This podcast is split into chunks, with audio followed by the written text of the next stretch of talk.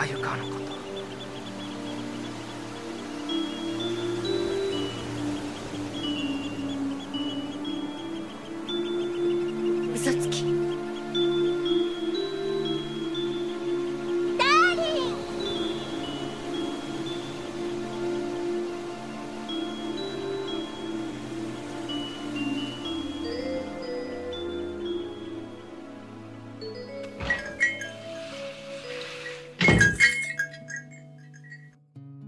Bonjour et bienvenue dans le premier podcast francophone entièrement consacré à l'univers de Kimagure Range Road.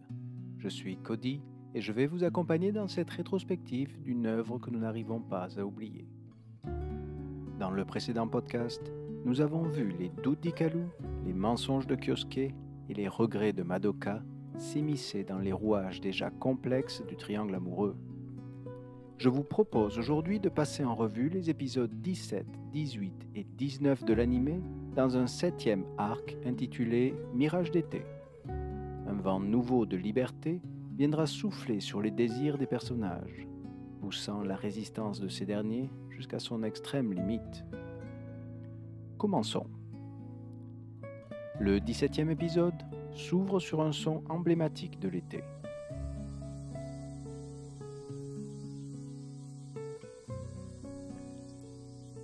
Le chant des cigales est associé au Japon comme ailleurs au retour des fortes chaleurs. L'anime nous offre donc un aperçu de l'immeuble des Kasuga, baigné d'une intense lumière. Dans le salon, Takashi lit paisiblement un livre, tandis que Kurumi et Manami s'enthousiasment pour les feux d'artifice achetés par leur père. Il s'agit plus exactement de Senko Hanabi, des bâtonnets produisant des étincelles à leur extrémité. Ce détail aura son importance. Mais l'ambiance dilettante qui règne dans le salon contraste avec les soupirs que pousse Kyosuke seul dans sa chambre. Affaissé sur son siège, il y observe d'un air résigné ses nombreux cahiers d'exercice. On devine qu'il s'agit des redoutables Jumbi, ces révisions imposées aux lycéens japonais entre deux semestres. S'étant jusqu'ici montré un élève plus conformiste que studieux, Kyosuke semble avoir du mal à s'y atteler, sans doute dépassé par l'ampleur de la tâche. Il profite donc de la première occasion, ici la sonnerie d'un téléphone, pour s'extirper de son siège. Il décroche le combiné et reconnaît immédiatement la voix de Madoka. Celle-ci lui propose de se retrouver à la bibliothèque à 13h pour y étudier ensemble, une offre qui s'empresse bien sûr d'accepter. Mais si Kyosuke nous a déjà montré qu'il n'hésitait pas à dissimuler ses désirs sous des prétextes académiques, il semblerait que cette fois, Madoka ne soit pas exempte de toute arrière-pensée. Car tandis qu'elle lui parle au téléphone, nous la voyons tenir dans sa main un tract pour un feu d'artifice et observer sur son lit un yukata soigneusement plié. Les yukata sont des habits traditionnels que les Japonais portent généralement lors des festivals d'été. La combinaison de ces deux éléments laisserait donc à penser qu'elle prévoit de l'inviter à ce spectacle après leur séance de révision. Mais elle n'évoque pourtant pas le sujet lors de leur conversation. Ce surprenant rendez-vous en deux temps, faisant précéder les obligations du travail au plaisir encore secret d'une sortie, est peut-être pour elle une façon de s'auto-persuader de l'innocence de sa démarche, ou au contraire de contourner les interdits qui entravent encore leur relation. Mais quelle qu'en soit la raison, cette initiative pourrait bien conduire à leur premier véritable rendez-vous. Inconscient des enjeux de cette rencontre, Kyosuke raccroche et retourne vers son bureau en sifflant de bonheur quand le téléphone sonne à nouveau. Il s'agit cette fois d'Ikalu. Cette dernière lui propose de profiter du beau temps pour la rejoindre dans une piscine des environs. Le rendez-vous est également fixé à 13 heures. Kyosuke ne paraît pourtant pas s'inquiéter de ce chevauchement et se montre surtout rêveur à l'idée de la retrouver en maillot de bain. S'il éprouve bien sûr des sentiments envers Madoka, il est aussi clair que son attachement à Hikaru s'accompagne d'une certaine attirance physique pour celle-ci, en particulier lorsqu'elle joue de sa féminité. Il ne trouve donc pas la force de refuser ce second rendez-vous, comptant simplement utiliser ses pouvoirs pour se rendre de l'un à l'autre. Sans plus attendre, l'animé nous transporte donc de l'appartement des Kasuka à l'ambiance festive d'un complexe aquatique. On y aperçoit des visiteurs se baigner dans les eaux claires des bassins, tandis que d'autres se prélassent tranquillement sur leurs serviettes de bain. Kyosuke observe pour sa part le passage de ces corps dénudés. Il semble aussi intimidé que fasciné par une telle explosion de sensualité. Cet été, alors qu'il vient tout juste de commencer, s'annonce déjà plein de promesses.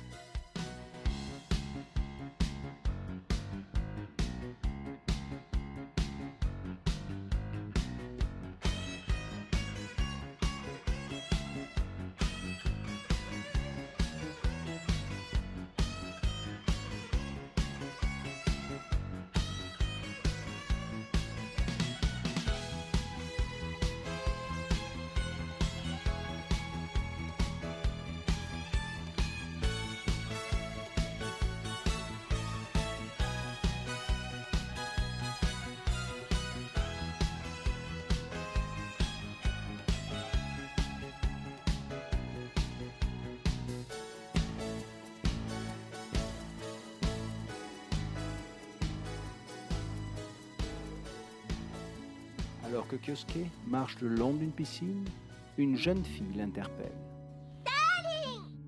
Il s'agit d'Ikalu. Celle-ci arbore un maillot deux pièces échancré à la taille et mettant en valeur les formes de sa silhouette.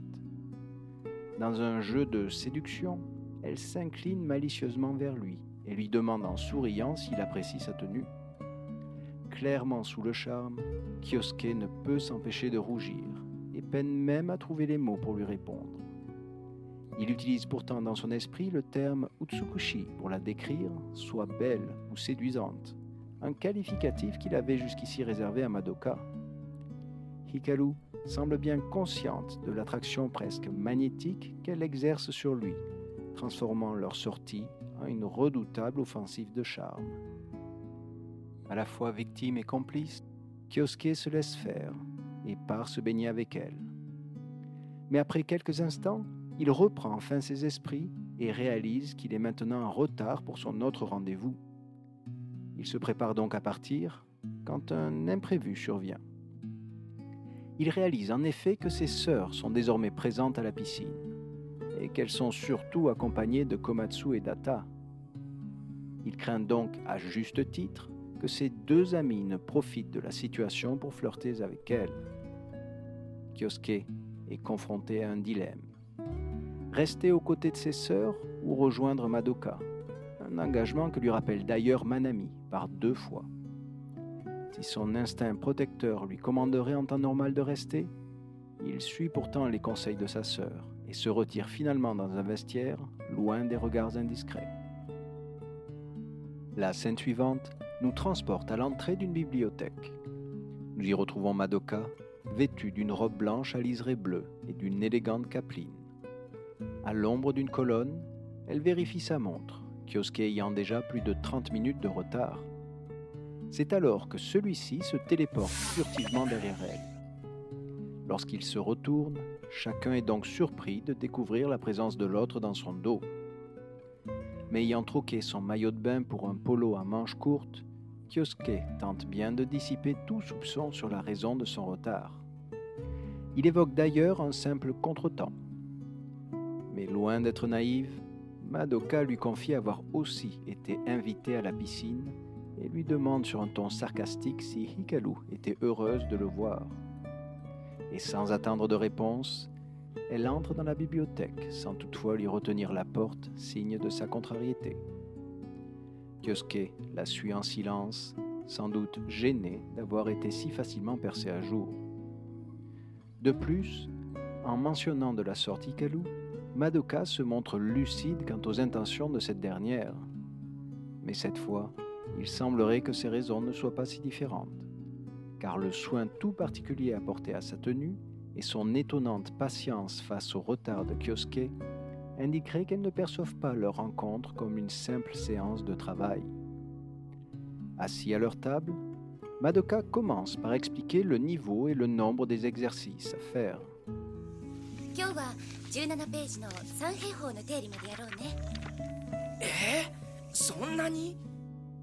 Kyosuke eh?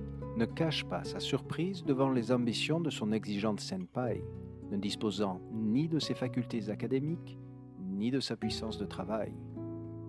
Elle tente bien de surmonter ses premières réticences en lui demandant de s'engager sur cet objectif. Elle emploie à Essian le terme yakusoku, ou promesse, soit une formule renvoyant aux relations de confiance. Mais sur un ton bien plus doux, elle évoque aussi à demi-mot la possibilité d'une autre activité, tout en restant évasive sur le sujet. Si on comprend qu'elle fait référence ici à leur sortie, Kyosuke ne semble pas avoir saisi le sens de cette remarque. Il se contente d'acquiescer en opinant de la tête et s'engage sans conviction dans ses révisions. Un plan prolongé sur une horloge nous indique le passage du temps, tandis qu'ils enchaînent en silence les exercices. L'un d'entre eux étant particulièrement difficile, Madoka lui propose son aide. Mais alors qu'elle se penche innocemment vers lui, les plis de sa robe révèlent un léger décolleté. Kyosuke le remarque et se fige, le souffle coupé. Il tente bien de reporter son attention vers son cahier, mais tous ses sens le ramènent vers la gorge de sa ravissante tutrice, ses lèvres de nacre et ses longs cils noirs. Pris de vertige dans ce tourbillon de volupté, Kyosuke semble peu à peu perdre tout contact avec la réalité.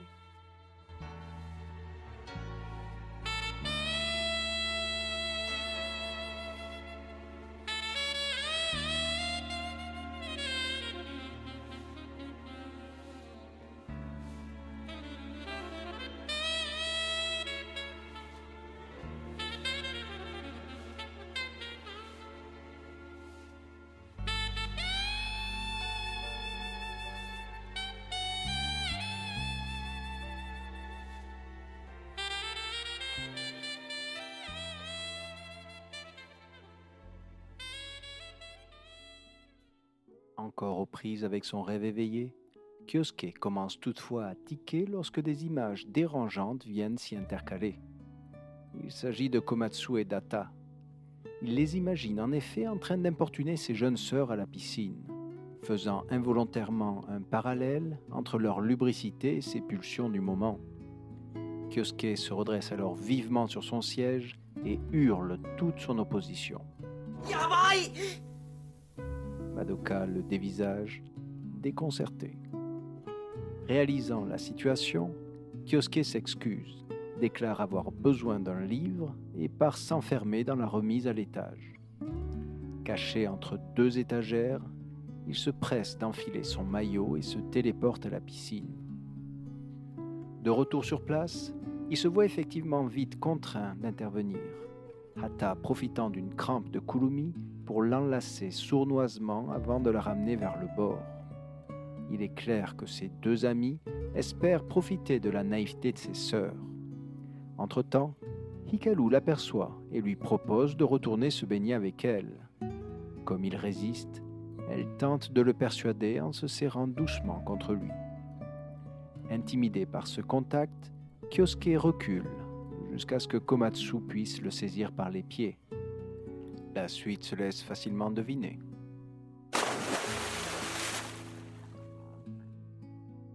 De retour à la bibliothèque, c'est cette fois avec des habits totalement trempés qu'il se présente devant Madoka. Il justifie tant bien que mal son état par les fortes chaleurs qui règnent dans la remise. Mais après quelques exercices, Kyosuke s'inquiète à nouveau pour ses sœurs. La suite de l'épisode n'est qu'une succession de scènes le montrant se précipiter à l'étage pour se téléporter à la piscine avant de revenir aussi vite que possible à la bibliothèque pour dissiper les soupçons de sa tutrice. Mais cette dernière semble de plus en plus sceptique. Elle décide donc de le confronter et l'interroge sur la raison de ses absences répétées.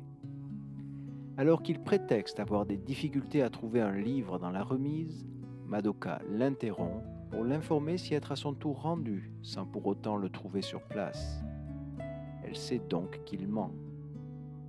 Mais plutôt que de se mettre en colère, elle garde le silence et reprend son travail, l'air désabusé. Cette froideur perturbe profondément Kyosuke. Il comprend qu'il vient de la blesser. Il tente donc de se racheter en redoublant d'efforts dans son travail. Mais épuisé par ses multiples téléportations, il ne tarde pas à somnoler. Madoka le remarque, dépose son stylo et ferme son cahier. Rien ne se sera passé comme elle espérait. Alors qu'elle range sa chaise sous sa table, Kyosuke se réveille et réalise qu'elle est sur le point de partir. Il s'excuse pour son comportement et lui promet de davantage se concentrer. Mais Madoka lui propose plutôt d'en rester là, ajoutant qu'elle doit de toute façon retourner à la Bakabu pour y reprendre son service. C'est en la regardant s'éloigner sans se retourner que Kyosuke prend enfin toute la mesure de sa déception. C'est donc avec un air préoccupé que nous le retrouvons sur le bord d'une piscine. Il semble y méditer sur le déroulé chaotique de cette journée. Assise à ses côtés, Hikaru remarque ce l'âme. Elle l'invite donc sur un ton enjoué à l'accompagner au feu d'artifice prévu en fin de soirée. Elle l'informe cependant que Madoka ne pourra pas les suivre, ayant déjà prévu de s'y rendre avec quelqu'un d'autre. Quelqu'un d'autre. Cette information traverse l'esprit de Kyosuke à la manière d'une décharge électrique. Il repense à leur conversation à la bibliothèque et comprend enfin les allusions de Madoka quant à la possibilité d'une seconde activité. C'est manifestement avec lui qu'elle prévoyait de se rendre à ce spectacle. Le fait d'avoir dissimulé son identité à Hikaru souligne au passage toute l'ambiguïté de sa démarche. Si Kyosuke sourit un instant à cette pensée, il reprend vite un air grave, réalisant que sa légèreté vient peut-être bien de lui coûter leur premier véritable rendez-vous. Il quitte alors précipitamment la piscine pour rentrer chez lui, à la surprise de ses amis. Nous retrouvons dans le même temps Madoka à la Bakabu. Master lui avoue son étonnement de la croiser sur place lui rappelant qu'il s'agit de son jour de congé. Mais elle se propose justement de le remplacer afin qu'il puisse assister en famille au feu d'artifice.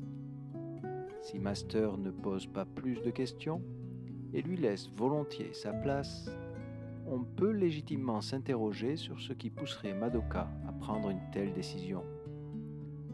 Peut-être projette-t-elle sur son employeur son propre désir d'assister en couple au spectacle. Cette possibilité ne ferait que confirmer la nature altruiste du personnage. Mais il est plus probable que, fragilisée par l'échec de cette journée, elle souhaite maintenant occuper son esprit à autre chose, pour ne pas se retrouver seule face à ses idées noires. Dans ce second cas de figure, ce retour auto-imposé à l'abacabou jouerait plutôt le rôle d'une fausse excuse autant à destination de Kyosuke que d'elle-même. Car si elle parvient à maintenir un faux semblant en s'activant derrière le comptoir, devine que quelque chose vient pourtant de se briser en elle. La nuit tombée, le café se vide de ses derniers clients. Désormais seule derrière la vitrine, Madoka observe avec envie le balai incessant des couples dans la rue elle semble ce soir ressentir plus durement que d'habitude ce contraste entre le bonheur des autres et sa propre impasse sentimentale. Une part d'elle-même aura pourtant bien tenté de se révolter contre cet état des choses, mais elle semble maintenant accablée de remords en repensant à son projet avorté de rendez-vous en deux temps. Après avoir erré d'une pièce à l'autre sans véritable but, elle s'adosse enfin à la porte de la réserve et soupire. Se faisant l'étrange spectatrice de son propre naufrage, on l'entend s'interroger. Mais que m'arrive-t-il? Elle éteint alors les dernières lumières du café et s'installe au comptoir, le regard vide. Totalement perdue dans ses pensées, il semble qu'elle n'ait pas réalisé que le feu d'artifice venait juste de commencer. Nous retrouvons d'ailleurs le reflet coloré sur les murs de la chambre de Kyosuke. Celui-ci travaille avec acharnement à son bureau. Il paraît déterminé à finir les exercices qu'il s'était engagé à faire. Son père frappe alors à la porte et lui propose d'aller allumer en famille les quelques Senko Hanabi qu'il avait achetés. Mais Kyosuke le rabroue vivement et demande à ne plus être interrompu. Cette soudaine appétence pour les études, qui plus est à une heure si tardive, surprend Takashi. Ce dernier n'insiste pourtant pas et se retire. Kyosuke joue ici le tout pour le tout, conscient que sa relation avec Madoka est peut-être en jeu. Il n'est donc plus question de s'amuser. Au contraire, engagé dans une course contre la montre, dont les détonations dans le ciel marquent de dangereux rebours, il semble lancer ses dernières forces dans la bataille et enchaîne les exercices à une cadence infernale.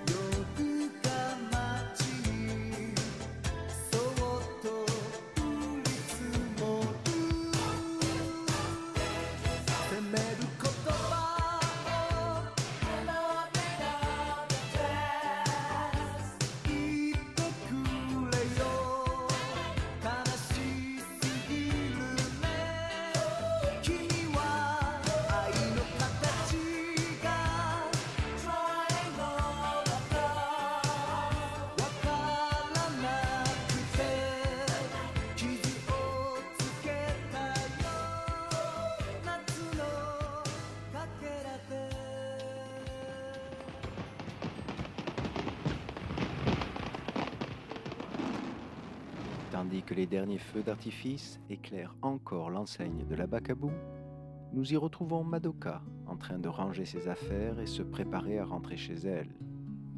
C'est alors que Kyosuke entre précipitamment dans le café. Il lui tend son cahier et affirme avoir enfin tenu promesse. Si Madoka est d'abord surprise par une telle éruption, elle se ressaisit et parcours maintenant avec attention les pages de ce cahier. Après vérification, elle estime qu'au moins la moitié des réponses seraient fausses. Mais elle ajoute sur un ton bienveillant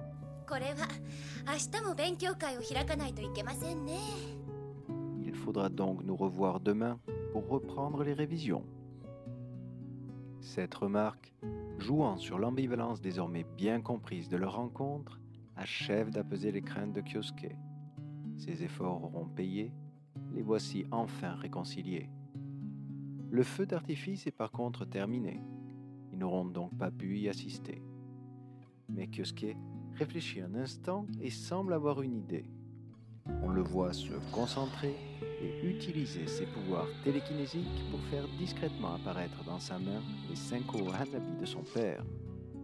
Il propose alors à Madoka de conclure cette journée en organisant leur spectacle à la Bacabou. Elle lui demande toutefois s'il serait possible de commencer les préparatifs sans elle, afin de lui permettre d'aller se changer dans la réserve. Kyosuke acquiesce à cette requête et s'active immédiatement derrière le comptoir. Il y trouve une bassine qu'il remplit d'eau, l'installe au sol et dépose une bougie en son centre. Mais alors qu'il vient juste de l'allumer, il entend derrière lui une porte s'entr'ouvrir. Il se retourne et découvre Madoka cintrée dans un magnifique yukata.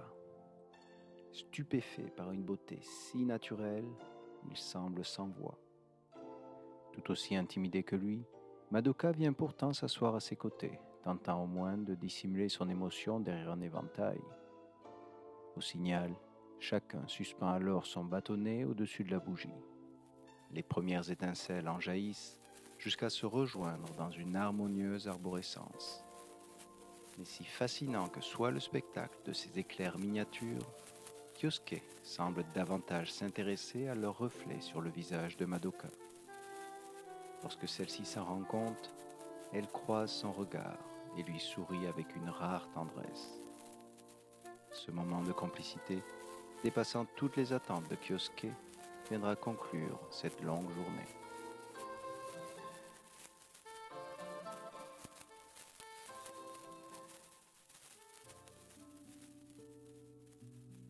Cet épisode se sera donc organisé autour d'un double rendez-vous, un thème déjà abordé dans un arc précédent. Mais s'il en reprend certains éléments, il s'en démarque sur d'autres.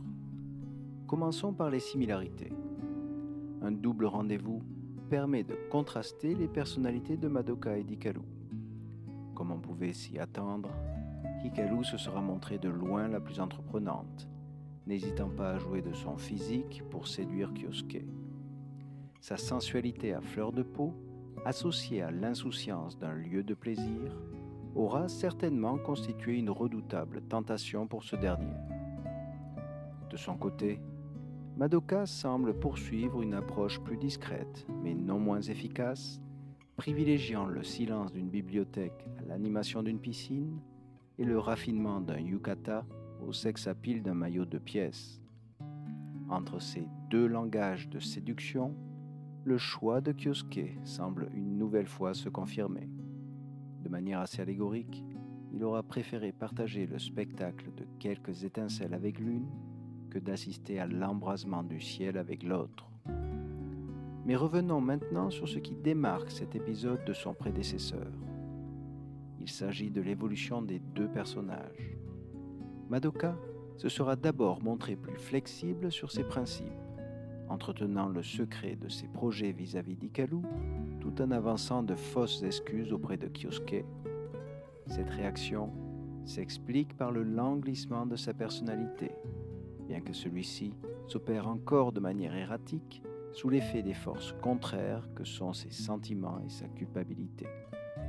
Pour ce qui est de Kyosuke, s'il s'est montré d'abord indécis en acceptant le principe d'un double rendez-vous, il surprend par la résolution avec laquelle il s'est finalement investi dans son travail. Plutôt que de perdre encore sur les deux tableaux, ce sursaut lui aura permis de se réconcilier in extremis avec Madoka. Peut-être ne l'a-t-il pas encore réalisé, mais il semble qu'une nouvelle identité perce déjà sous l'ancienne, bien qu'elle ne se manifeste aussi que par à-coup en réaction avec son contexte. La suite de ces vacances d'été sera pour nous l'occasion de suivre la transformation in vivo de ce personnage. Le 18e épisode emporte l'histoire loin de son habituel théâtre urbain. C'est cette fois-ci sur le pont ensoleillé d'un ferry que nous retrouvons Kyosuke, Madoka, Hikaru et Yusaku. Après un agréable voyage en mer, le petit groupe débarque dans une station balnéaire et rejoint son ryokan, soit une auberge traditionnelle. S'ils sont excités à l'idée de passer quelques jours dans un tel cadre, ils croisent dans la cour des surfeurs bien moins enthousiastes. Ces derniers finissent en effet de charger leurs affaires dans une voiture. Leur départ est donc imminent. Entre deux chargements, ils les informent de l'existence du Densetsu Onami, une vague à la taille légendaire survenant chaque année à la même date et justement prévue pour le lendemain. Certains s'étant déjà blessés en essayant de l'apprendre, ils s'avouent cette fois vaincus et préfèrent juste quitter les lieux. Mais tandis que leur voiture quitte la cour de l'auberge, l'attention du groupe se reporte sur une jeune femme restée en retrait. Celle-ci achève d'enfiler une combinaison et se dirige d'un air déterminé vers la plage, une planche sous le bras. Intrigué, Kyosuke se demande bien ce qui pourrait la pousser à vouloir surfer dans de telles conditions. Mais la réponse à cette question devra bien sûr attendre. retrouvons plus tard le petit groupe se promenant sur une jetée des environs. Ils y font la rencontre d'un vieux pêcheur, lequel partage avec eux une légende locale. Celle-ci se serait déroulée au temps du Japon féodal. Une jeune femme du nom de Koto y était connue pour son incroyable beauté. Mais alors qu'elle était sur le point de se marier, le seigneur de la région lui aurait ordonné de se rendre à son château. Pressentant le pire, elle aurait donc décidé de s'enfuir avec son fiancé. Mais poursuivie par des soldats et blessée au bras, elle n'aurait pas eu d'autre choix que de se jeter avec lui du haut d'une falaise. Il est donc dit que son fantôme reviendrait parfois hanter les environs, reconnaissable à sa beauté, son air triste et sa blessure. Si cette légende provoque un certain malaise chez Yusaku et Kyosuke, Hikaru de son côté éclate de rire, jugeant totalement ridicule ce genre de vieilles histoires. Sans se qualifier de courageuse, elle dit simplement être moins superstitieuse que Madoka dans ce domaine. Si cette dernière ne le nie pas, elle demande d'un air gêné à son ami de ne pas s'étendre davantage sur le sujet. バ Mais le mal est fait, et Kyosuke sourit déjà à l'idée qu'une combattante de rue aussi redoutable qu'elle puisse avoir peur des fantômes. Ils interrompent toutefois cette conversation au passage d'une surfeuse à proximité. Il s'agit de la jeune femme rencontrée à l'auberge. Madoka fait alors remarquer la profonde expression de tristesse qu'elle porte sur son visage. Elle n'en dira pas plus, mais le silence qui s'installe dans le groupe laisse à chacun, sceptique ou non, le soin de tirer ses propres conclusions. De retour à l'hôtel, les personnages vaguent tranquillement à leurs occupations. Les filles se préparent à leur bain, tandis que Kyosuke lit un magazine sur son futon. Mais deux événements distincts vont rapidement faire basculer cette soirée dans l'extraordinaire. Le premier impliquera Yusaku, venu à la réception pour signer le registre. Comme il s'y attendait, il n'y trouve que son nom, celui de ses amis et bien sûr de cette surfeuse. Mais il sursaute à la lecture de ce dernier. Elle se prénommerait en fait Koto, comme le fantôme de la légende. Paniqué, il décide d'aller en parler à Kyosuke, lequel accueille la nouvelle avec son habituel manque de recul, ajoutant qu'elle semble en effet ne pas pouvoir s'éloigner de cette plage. Au même moment, nous retrouvons Madoka et Hikaru dans les bains de l'auberge. Elles y croisent justement l'énigmatique jeune femme. Mais alors que celle-ci se lève pour leur laisser sa place, Madoka remarque une cicatrice à son bras et se souvient immédiatement des paroles du vieux pêcheur.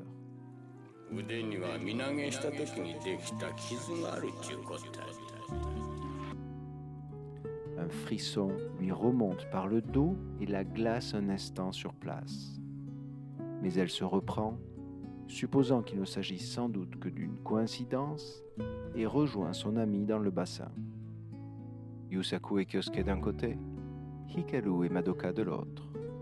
Chacun de ces groupes, déjà inquiet avec ce qu'il sait, possède pourtant une information dont l'autre n'a pas encore idée.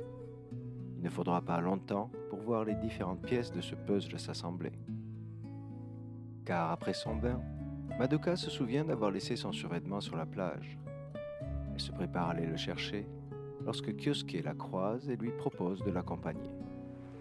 C'est donc muni de lampes électriques qu'il s'engage de nuit sur un petit sentier. Kyosuke en profite alors pour partager avec elle l'information qu'il tient de Yusaku. Lorsque Madoka apprend le nom de la surfeuse, elle ne peut plus cacher sa nervosité. Avec sa beauté, sa tristesse et sa cicatrice au bras, tout semble maintenant coïncider avec le fantôme de la légende. Bien qu'elle soit encore sous le choc de cette nouvelle, elle aperçoit subitement au sol le vêtement qu'elle cherchait. Elle s'incline donc machinalement pour le ramasser quand le faisceau de sa lampe croise une paire de pieds ensanglantés. Madoka pousse un cri et perd connaissance. Kyosuke braque immédiatement sa lampe dans sa direction et révèle à son tour un visage humain, aux traits monstrueusement déformés par un jeu d'ombre et de lumière. Si sa première réaction est naturellement de s'enfuir, Il se ressaisit et revient sur ses pas pour aider son ami. Mais alors qu'il adopte une posture de plus en plus menaçante, une voix douce et féminine se fait entendre. 怖い大丈夫よまだ指一本触れてないわ Il s'agit en fait de Koto, la surfeuse. Celle-ci s'excuse de les avoir ainsi effrayés et explique s'être simplement blessée au pied en marchant sur un débris. La tension retombe alors aussi vite qu'elle était montée. Kyosuke est maintenant rassuré et une discussion peut s'engager. Il commence par justifier leur réaction du fait des nombreuses coïncidences de sa situation avec ce fantôme. Mais si elle rit d'abord à cette idée, elle avoue pourtant qu'elle en cherchait aussi un sur cette plage, celui de son petit ami, mort il y a trois ans après avoir tenté de surfer sur la grande vague. Elle souhaitait donc le venger en venant à son tour l'affronter, mais cette blessure au pied risque bien de tout compromettre. Rompant avec le sujet, Koto porte maintenant son regard sur Madoka, encore évanouie, et demande s'il s'agit de sa petite amie. Déstabilisé par la question, Kyosuke n'y répondra pas, mais son embarras est évident. La jeune femme esquisse alors un sourire entendu et l'encourage à continuer de la protéger comme il l'a fait. À ce stade, il nous est bien sûr difficile de sonder les intentions de son interlocutrice, mais peut-être projette-t-elle dans leur couple en devenir les fragments de sa propre histoire, brisée par un drame. Cela expliquerait en tout cas pourquoi on décèle une certaine nostalgie dans sa voix lorsqu'elle les invite ensuite à profiter de chaque instant. Mais après ce dernier conseil, Koto se relève, leur souhaite une bonne nuit et reprend en boitant sa route vers l'auberge. Kyosuke reste pour sa part sur place, attendant que Madoka reprenne ses esprits. Mais faute de pouvoir la ranimer, il se décide finalement à la porter sur son dos. Éclairé par le faisceau intermittent d'un phare, c'est donc ainsi qu'il marche le long de la plage. Kyosuke semble alors plongé dans ses pensées. S'il s'est bien sûr fait la promesse de toujours la protéger, il doit bien admettre qu'il apprécie dans le même temps ce moment d'intimité volée, le contact de sa peau sur la sienne et la caresse de ses longs cheveux sur son visage. Mais tandis qu'une mèche vient justement effleurer le bout de son nez, il ne peut plus se retenir et finit par éternuer. Enfin réveillé, Madoka l'interroge tout de suite sur le fantôme de la plage. Et si Kyosuke confirme l'avoir bien rencontré, il ne tarde pas à perdre son sérieux et à éclater de rire.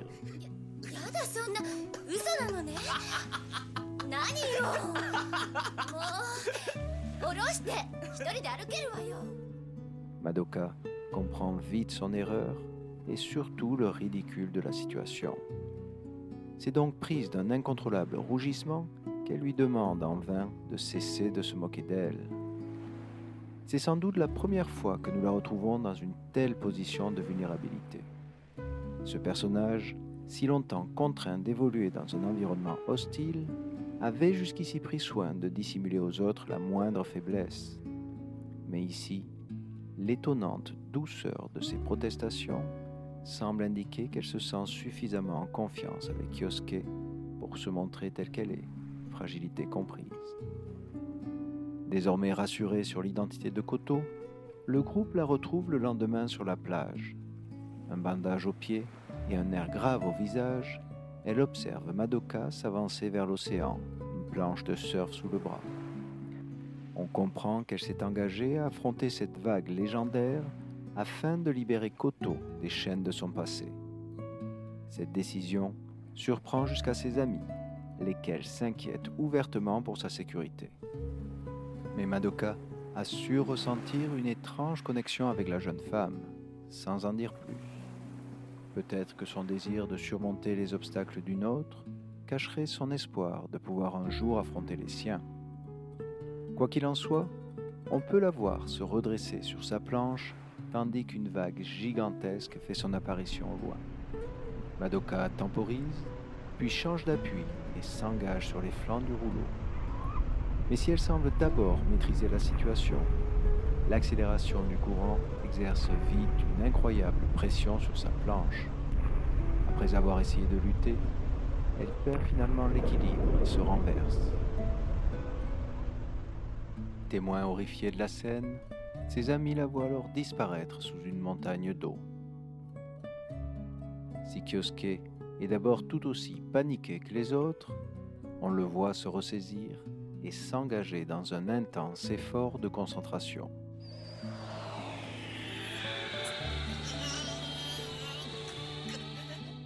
Alors que tout semblait perdu, Madoka refait soudainement son apparition au sommet de la vague. Elle en achève même la descente sous le regard soulagé de ses amis. De retour sur la plage, elle leur avoue s'être cru un moment perdu, happée par de violents courants vers le fond de l'océan. Mais sans qu'elle puisse vraiment l'expliquer, elle dit s'être de nouveau retrouvée sur sa planche.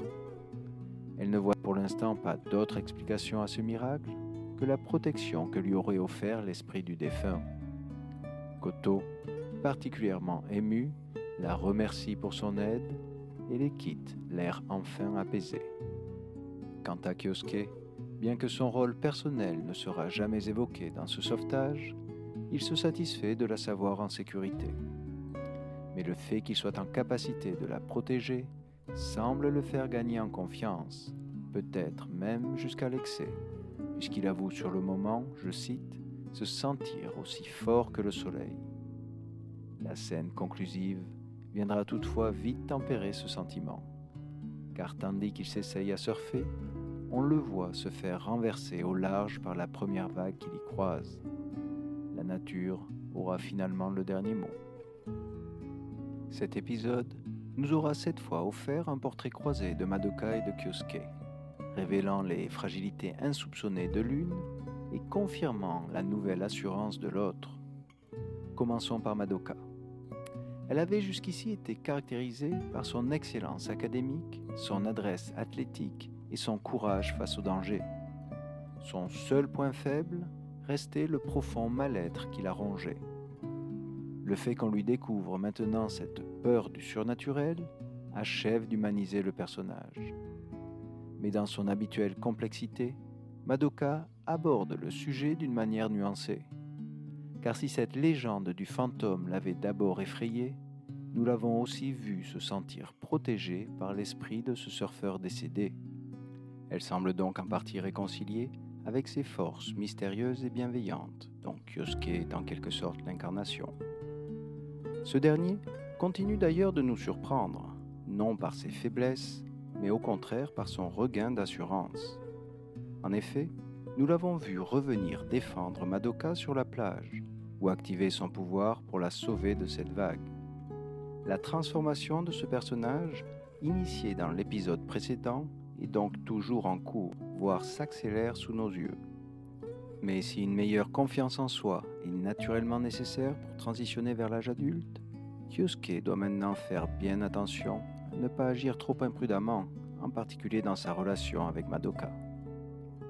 Le 19e épisode s'ouvre sur une plage animée. Un soleil à son zénith, le sable chaud et une mer azurée, il se dégage de la scène une incroyable sensation de liberté.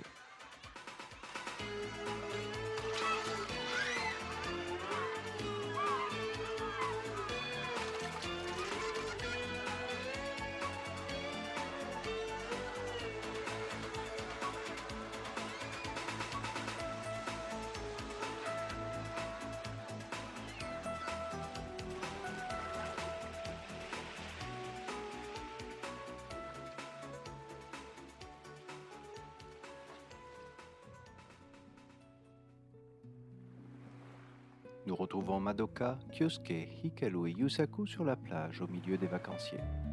Ils savourent autour d'un feu les poissons qu'ils ont pêchés. L'ambiance est clairement la détente, mais les vieilles rivalités ne vont pas tarder à refaire surface. Ce sera Yusaku qui tirera le premier en suggérant d'organiser une course à la rame. On comprend qu'il espère utiliser cette épreuve de force afin de se faire valoir aux yeux d'Ikalu et d'humilier son rival. Mais si l'ancien Kyosuke aurait sans doute fui ce genre de provocation, il semblerait que ce défi, lancé par ce garçon de deux ans son cadet, pique à vif sa nouvelle fierté. Il en accepte donc le principe. Après un tirage au sort, on retrouve Yusaku et Hikaru sur une barque, tandis que Kyosuke et Madoka en partagent une autre. L'objectif est fixé à une île visible au large. Le premier à l'atteindre sera déclaré vainqueur. La course peut donc commencer. Celle-ci semble d'abord étonnamment équilibrée, dans la précipitation de Yusaku permet à un Kyosuke moins puissant mais mieux coordonné de garder la distance. Madoka lui propose bien de prendre le relais, mais il refuse, voulant prouver sa valeur. Celle-ci n'est pas dupe de la situation et l'observe ramer avec un sourire amusé. Mais sur un ton plus sérieux, elle note qu'un courant marin semble toutefois les faire dériver de leur objectif. Ayant perdu de vue l'autre barque, elle lui propose donc de rejoindre une autre île, plus proche. Épuisé par l'effort, mais refusant de lui laisser sa place, Kyosuke se voit contraint d'utiliser son pouvoir. Leur petite barque connaît alors une si forte accélération que Madoka doit s'accrocher à son bord pour ne pas tomber. Mais le subterfuge fonctionne, et sans qu'elle ne se doute de rien, ils progressent à contre-courant et parviennent à destination. Ce sera Madoka qui mettra le premier pied à terre. Impressionnée par sa prouesse, elle se retourne vers lui pour le féliciter.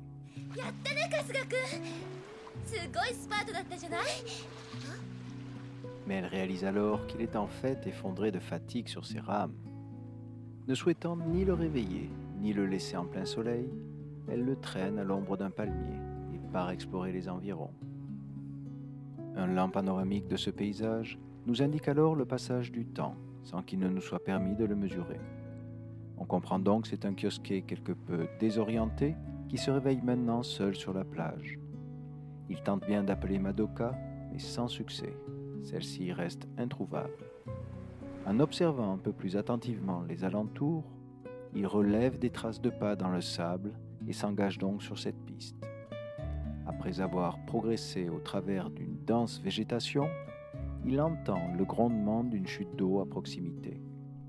Il se rapproche, écarte les derniers feuillages et aperçoit ce qu'il décrit comme une sirène se baignant dans un étang.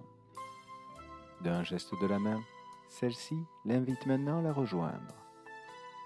Kyosuke, comme ensorcelé, semble ne plus avoir la force de résister dépose un premier pied dans les eaux cristallines du bassin. La suite se trouve quelque part entre rêve et réalité.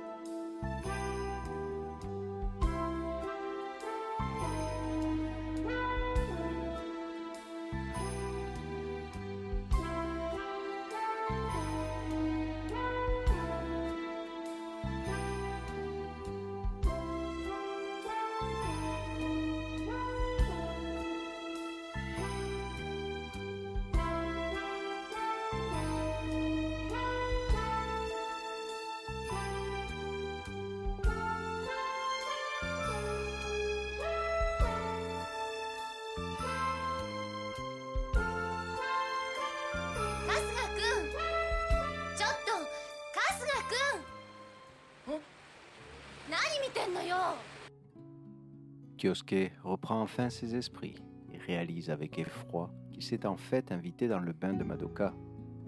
Celle-ci lui demande maintenant de partir afin qu'elle puisse se rhabiller. Il s'excuse donc platement et retourne d'un air gêné sur la plage. Quelques instants plus tard, Madoka le rejoint. Mais plutôt que de mentionner l'incident, elle commence par faire le point sur leur situation. Suite à ces repérages, elle qualifie cette île de Mujinto, soit un terme japonais désignant une île déserte. Ne disposant que de quelques provisions emportées dans un sac, ils devront donc attendre d'être secourus ou bien trouver une solution par eux-mêmes. Mais elle avoue en fait surtout craindre pour leurs amis, peut-être encore à la dérive, quelque part en mer. Si Madoka ne cache pas ici son inquiétude, il semblerait que Kyosuke ne soit pas dans le même état d'esprit, allant même jusqu'à qualifier leur situation de paradisiaque, du moins dans ses pensées. Essayant de détendre l'atmosphère, il dit de son côté faire confiance au talent de rameur de Yusaku. Cette remarque, bien sûr ironique, rend au moins le sourire à sa partenaire de naufrage. Madoka ne va en fait pas tarder à se laisser aussi prendre au jeu de ce cadre idyllique. Elle surprend d'ailleurs Kyosuke en l'aspergeant d'eau et l'entraîne derrière elle dans une folle course-poursuite sur la plage. Il s'ensuit alors une série de jeux aussi innocents les uns que les autres, de la construction de châteaux de sable à des parties de cache-cache derrière les arbres. Quand pour mieux marquer l'insouciance du moment, Kyosuke s'amuse à se grimer le visage, tandis que Madoka glisse dans ses cheveux une magnifique fleur tropicale. Il semble tout simplement heureux, en harmonie sur cette île.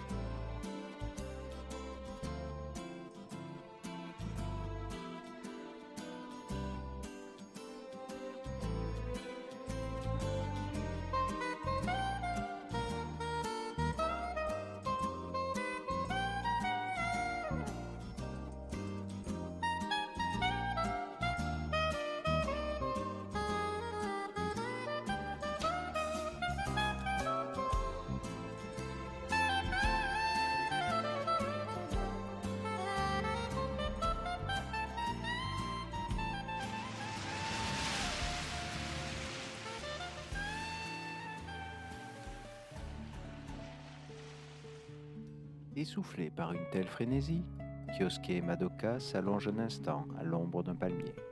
Le sourire encore aux lèvres, chacun semble passer la meilleure journée de sa vie.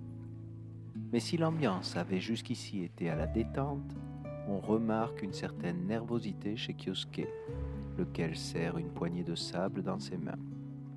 Se sentant enfin prêt, il se redresse, la fixe intensément du regard et commence alors à s'incliner vers elle. Mais avant qu'il n'ait achevé ce mouvement, Madoka se relève d'un geste vif. Un silence de plomb s'abat autour d'eux. Le malaise est palpable et les secondes paraissent interminables. Madoka sera la première à oser le briser lorsqu'elle se retourne vers lui en disant ⁇ Il est peut-être temps de rentrer ⁇ elle ajoute qu'elle ne souhaite pas inquiéter davantage Hikaru et se propose d'aller préparer leur barque pour repartir. Si Kyosuke lui donne raison, il s'attarde un moment sur place, l'air hagard. Tout semblait si bien se passer. On devine donc sa confusion. Mais la réponse à ces questions se trouve peut-être juste sous ses yeux. Au premier plan, nous pouvons en effet voir un château de sable construit un peu plus tôt par Madoka. Les murs de ce dernier, bien que redoutables en apparence, ont déjà commencé à s'effriter aux premières caresses des vagues. Ce serait donc parce qu'elle sentait ses propres défenses sur le point de céder qu'elle souhaiterait maintenant quitter cette île. Le fait qu'elle mentionne d'ailleurs Hikaru comme un sujet d'inquiétude confirme qu'elle reste habitée par ce même sentiment de culpabilité. Ce serait donc une erreur d'interpréter sa réaction comme une forme de rejet. C'est parce que l'attraction était au contraire plus forte que jamais qu'il lui a fallu utiliser les dernières ressources de sa volonté pour s'y soustraire. Mais quoi qu'il en soit, Kyosuke ne semble pas avoir le recul nécessaire pour arriver à ce type de conclusion. Il s'interroge plutôt sur ce qui a bien pu le pousser à agir aussi imprudemment. Sa précipitation risque bien de tout compromettre. Un cri de Madoka vient alors le tirer de ses réflexions. Il accourt auprès d'elle, constate à son tour que leur barque a disparu, faute d'un amarrage suffisant. Ils sont donc piégés sur cette île alors que la nuit est sur le point de tomber. La situation est grave, il n'est plus question de s'amuser. De son côté, Kyosuke feint d'aller explorer les environs et tente de se téléporter en direction de la station balnéaire.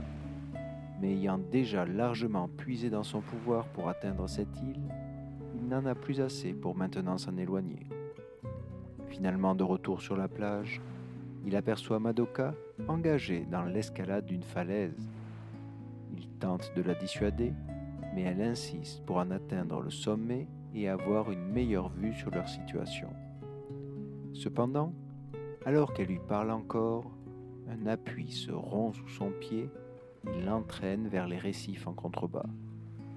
De manière instinctive, Kyosuke se jette dans le vide pour l'attraper. C'est donc ensemble qu'ils risquent maintenant d'heurter un énorme rocher sur leur trajectoire. Mais il utilise alors le peu de pouvoir qui lui reste pour le briser en deux et leur permettre de terminer leur chute dans l'océan.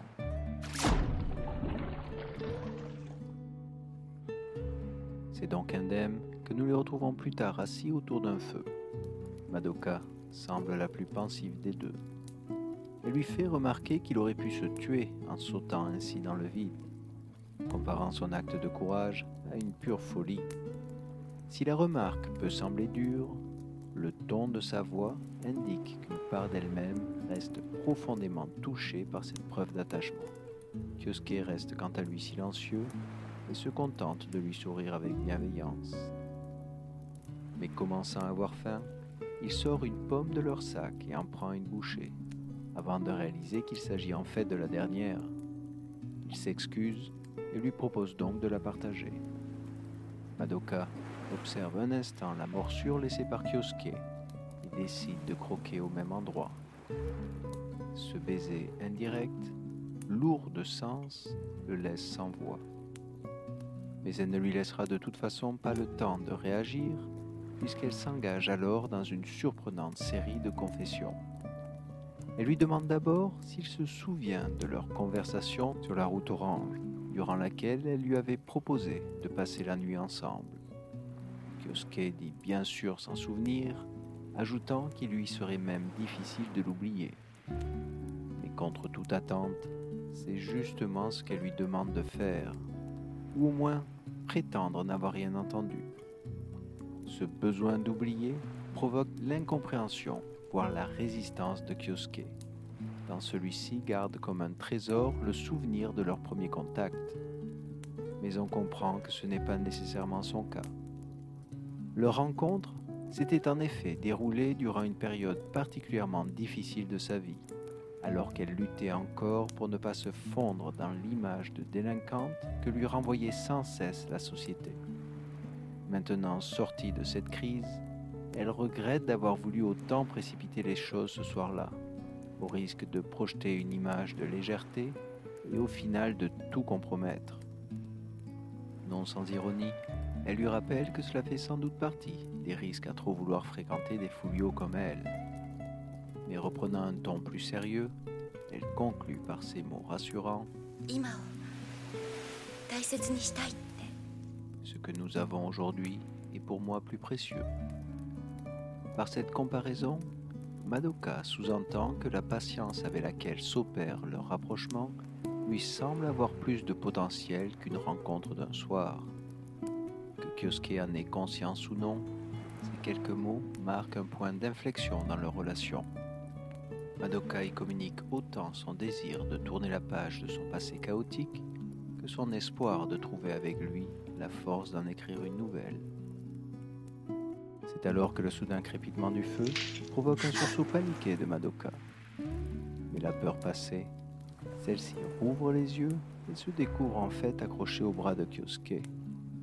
Mais plutôt que de se séparer, chacun fixe l'autre, espérant jauger les intentions. Ce sera cette fois Madoka qui prendra l'initiative. Celle-ci ferme les yeux et incline légèrement son visage, comme pour inviter le sien. Kyosuke dépose pour sa part une main sur son côté et commence à se rapprocher d'elle. Mais alors qu'ils sont sur le point de s'embrasser, les retors d'un hélicoptère se font entendre au-dessus de leur tête. Ils ont enfin été retrouvés. Maintenant éclairés par un puissant faisceau de lumière, il est en fait difficile de dire si les intéressés perçoivent cette soudaine arrivée comme un sauvetage ou comme une interruption. La scène conclusive confirmera ce difficile retour à la réalité et à ses contraintes. Nous les retrouvons en effet sur le départ, dans la cour de leur auberge. Madoka y plaisante avec Yosuke lorsque Hikaru surgit dans son dos et le serre dans ses bras, trop heureuse de l'avoir retrouvé. Gêné par ce geste, mais hésitant à protester, il la laisse faire, tandis que Madoka reprend ses distances. Il semble ici qu'il s'agisse d'un retour à la case départ, du moins en apparence. Car cet épisode aura poussé la résistance des deux protagonistes jusqu'à son extrême limite. Cette île déserte, coupée du monde et de ses complications, leur aura offert un bref répit, réduisant leur univers à ce qu'il a d'essentiel, c'est-à-dire l'un pour l'autre. Dans ce paradis pour deux, ils auront goûté aux joies d'une vie simple, faite de jeux et d'éclats de rire, du moins un temps.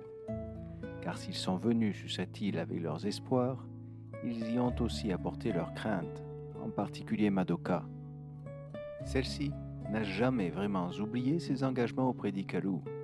Si la tentation fut forte, presque irrésistible, leur retour à la réalité aura vite réactivé les anciens interdits, rappelant que la solution à leurs problèmes ne réside pas dans un mirage en forme d'île, mais se trouve quelque part dans les nœuds affectifs laissés dans leur fuite.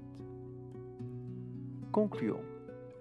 Ce septième arc aura été placé sous le signe de l'été, soit une saison appréciée ou redoutée pour sa tendance à désinhiber. Que ce soit à la piscine, à la bibliothèque ou sur une île déserte, les protagonistes s'y sont montrés plus entreprenants que dans leur habituel cadre scolaire.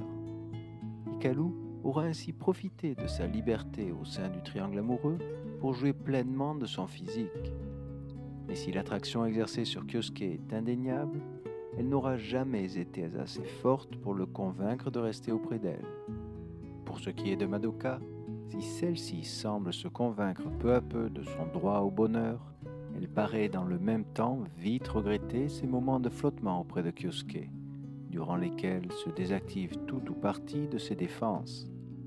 Le fait même qu'elle soit convaincue de pouvoir contrôler ses sentiments est en soi une illusion. Nous avons enfin été les témoins privilégiés de l'évolution de Kyosuke. Ce personnage, longtemps si hésitant, se sera montré tour à tour persévérant, courageux et audacieux. Mais il fut aussi menteur, orgueilleux, voire imprudent, allant jusqu'à prendre des risques inconsidérés dans sa relation avec Madoka.